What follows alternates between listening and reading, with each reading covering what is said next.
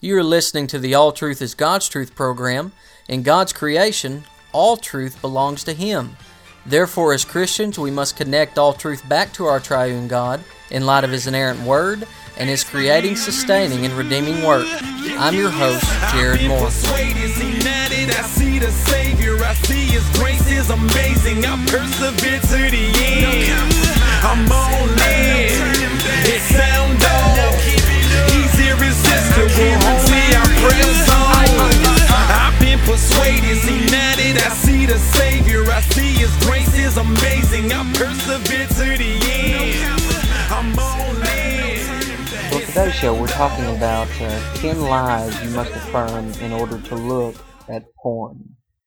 10 lies you must affirm in order to look at porn. Now, in the beginning, God made mankind, uh, males and females, in His image. That's according to Genesis 1 26 through 28. Man was meant to mirror God, to reflect Him. You know, human pers- purpose, human value is determined by God, not man. But do Christians consistently believe that all mankind was made in God's image to reflect Him, to reflect His glory back to Him? You know, if the answer is yes, then we'll seek to view our fellow image bearers as God's mirrors who display His glory. But if the answer is no, then we will value humanity as something less than God's mirror, as something less than God's image. And what we do reveals what we truly or consistently believe about God and man.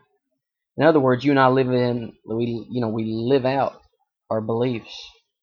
And if we choose to view pornography, it's because we don't believe God's word or we struggle to consistently believe God's word. One cannot say, I believe man is made in God's image, while simultaneously living like that's just not true. We live out what we consistently believe. So therefore, when you lust after another human being, you necessarily affirm these 10 lies. Number one, your object does not have a mind. Yes, I said object. In order to enjoy human beings sexually, you know, the, the way God intended, you must be married to the individual. Otherwise, uh, as you merely appreciate the object's outward beauty, you, you know, you necessarily separate its mind from its outward appearance. You thus necessarily affirm the lie that some humans were not created in God's image. Number two, you, you must affirm the lie that your object is less valuable than a human being. You know, all humans are more valuable than their physical appearances and their sexual availability. Their value comes ultimately from their creator, Genesis 1:27. As you lust after another human, you do not value the main elements that make him or her valuable in God's eyes. Outward beauty fades and changes depending on culture and time. And not only that, but it appears that uh, sex isn't even going to be part of the new heavens and new earth. It will be human, obviously, there. So it's not an essential component of humanity. Um, you know, beauty in God's eyes is bound up in His marvelous creating work. So all humans are fearfully and wonderfully made, according to Psalms uh, 139, 13 through 16. So number three, the third lie you must affirm in order to look at pornography: your object does not need a spouse. You know, humans are created to eventually get married. You you look at Adam and Eve, and um, Adam needed a helper. So God provided him with Eve. You know, Genesis 2, 20 through 24. The Apostle Paul even argued in the New Testament that those who do not get married have a spiritual gift of singleness. Most people, however, do not have this gift, and that's in 1 Corinthians 7, 6 through 7. And no unbelievers possess this gift if it's a spiritual gift. No marriage is assumed in Scripture. And you deny that your object needs a human spouse since your object is merely an avenue for lust. And then you affirm instead that your object needs a dehumanizer, which would be you. So number four, the fourth lie you must affirm in order to look at porn.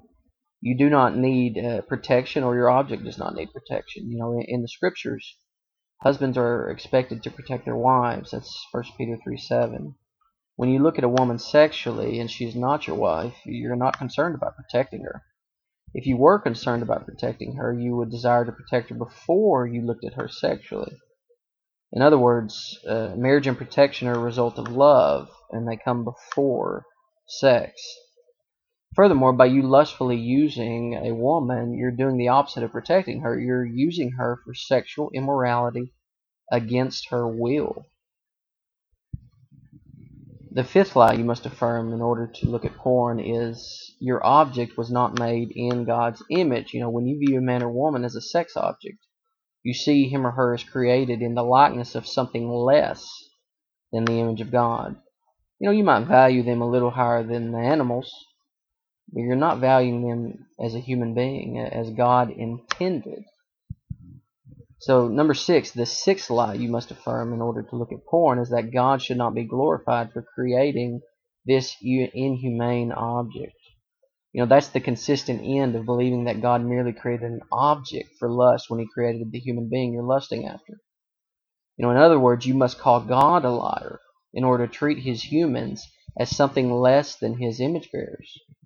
If you're a professed Christian, then you represent Christ in all that you do, including in how you think and what you think. You know, by treating God's image bearers as merely objects for sexual lust, you value their appearance above everything else about them. Thus, you only value God's creating ability in their outward appearance. The Bible, however, indicates that every element of every human being was fearfully and wonderfully made, not, not merely outward appearance. You know, Genesis 1.27, Psalm 139.14. Number seven, the seventh lie you must affirm in order to look at porn is that your object is not human. Your object's humanity includes more than him or her being viewed as an avenue for sexual gratification. If they're stripped of everything except their se sexual worth, then they're diminished to something less than human, slightly above an animal, if that. You know, if you think deeply about this, thousands of women, possibly millions, are, are being sold into the sex trade every year. No, their owners value them only in a sexual way. So why would you only value men or women in a sexual way?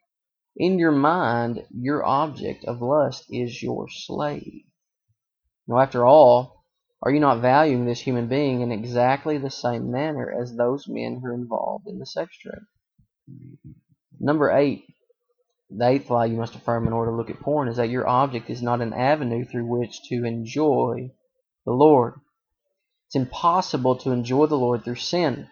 Now, if you look at your object's body instead of his or her good works um, in a lustful manner, you selfishly use him or her instead of enjoying the Lord. 1 Timothy 2.10 You should rather seek to enjoy the Lord through enjoying this human being sexually within marriage, nor sinful, instead of sinfully enjoying him or her without enjoying the Lord. It's impossible to enjoy the Lord by diminishing the value of another human being to a mere sex object. You're choosing to enjoy sin instead of choosing to enjoy the Lord. Number nine, the ninth law you must affirm in order to look at porn is that I am God. You must say you are God. The body's not meant for sexual morality, but for the Lord. 1 Corinthians 6.13 If you're a Christian, then you're not your own. You are bought with the blood of Christ. 1 Corinthians 7.23 In order to use your body for sexual morality, you must deny God's authority over your body. And you must redefine the reason why he gave you your body. Thus, in order to lust, you must claim that you are God, that you have more authority than God over yourself. Otherwise, you would use your body, a body that belongs to the Lord, for his glory alone, not your own. And finally, the tenth lie that you must affirm in order to look at porn is that all men and women are less valuable than God's image bearers. Do not deceive yourself into thinking that you can compartmentalize your value of humanity. You may think that you're only lusting after an individual and only devaluing an individual that you're consciously lusting after. But you cannot compartmentalize your value of humanity. If you will use a man or woman in your mind in private as an object for sexual lust, you will also treat men and women close to you or any other man or woman as less than human as well. If you're willing to selfishly use a man or woman in private, you will selfishly use men and women that are close to you in your public life as well. Your view of men and women in private will seep into your public view of men and women. Your true view of men and women will flesh itself out in your daily relationships. All of your relationships will be greatly affected and hindered due to your devaluing of humanity. So, with all these in mind, with all these 10 lies, uh, so what do you do if, when you look in the mirror, you see someone who's been guilty of this sin, who has affirmed these lies, someone who's willfully deceived, someone who views porn? The answer is that you must repent of your affirmation of these lies and your denial of God's word. You must repent of your disbelief. You must believe God's word. You know, man was made in God's image for his glory. We are not God. Man was not made for our glory, but for his.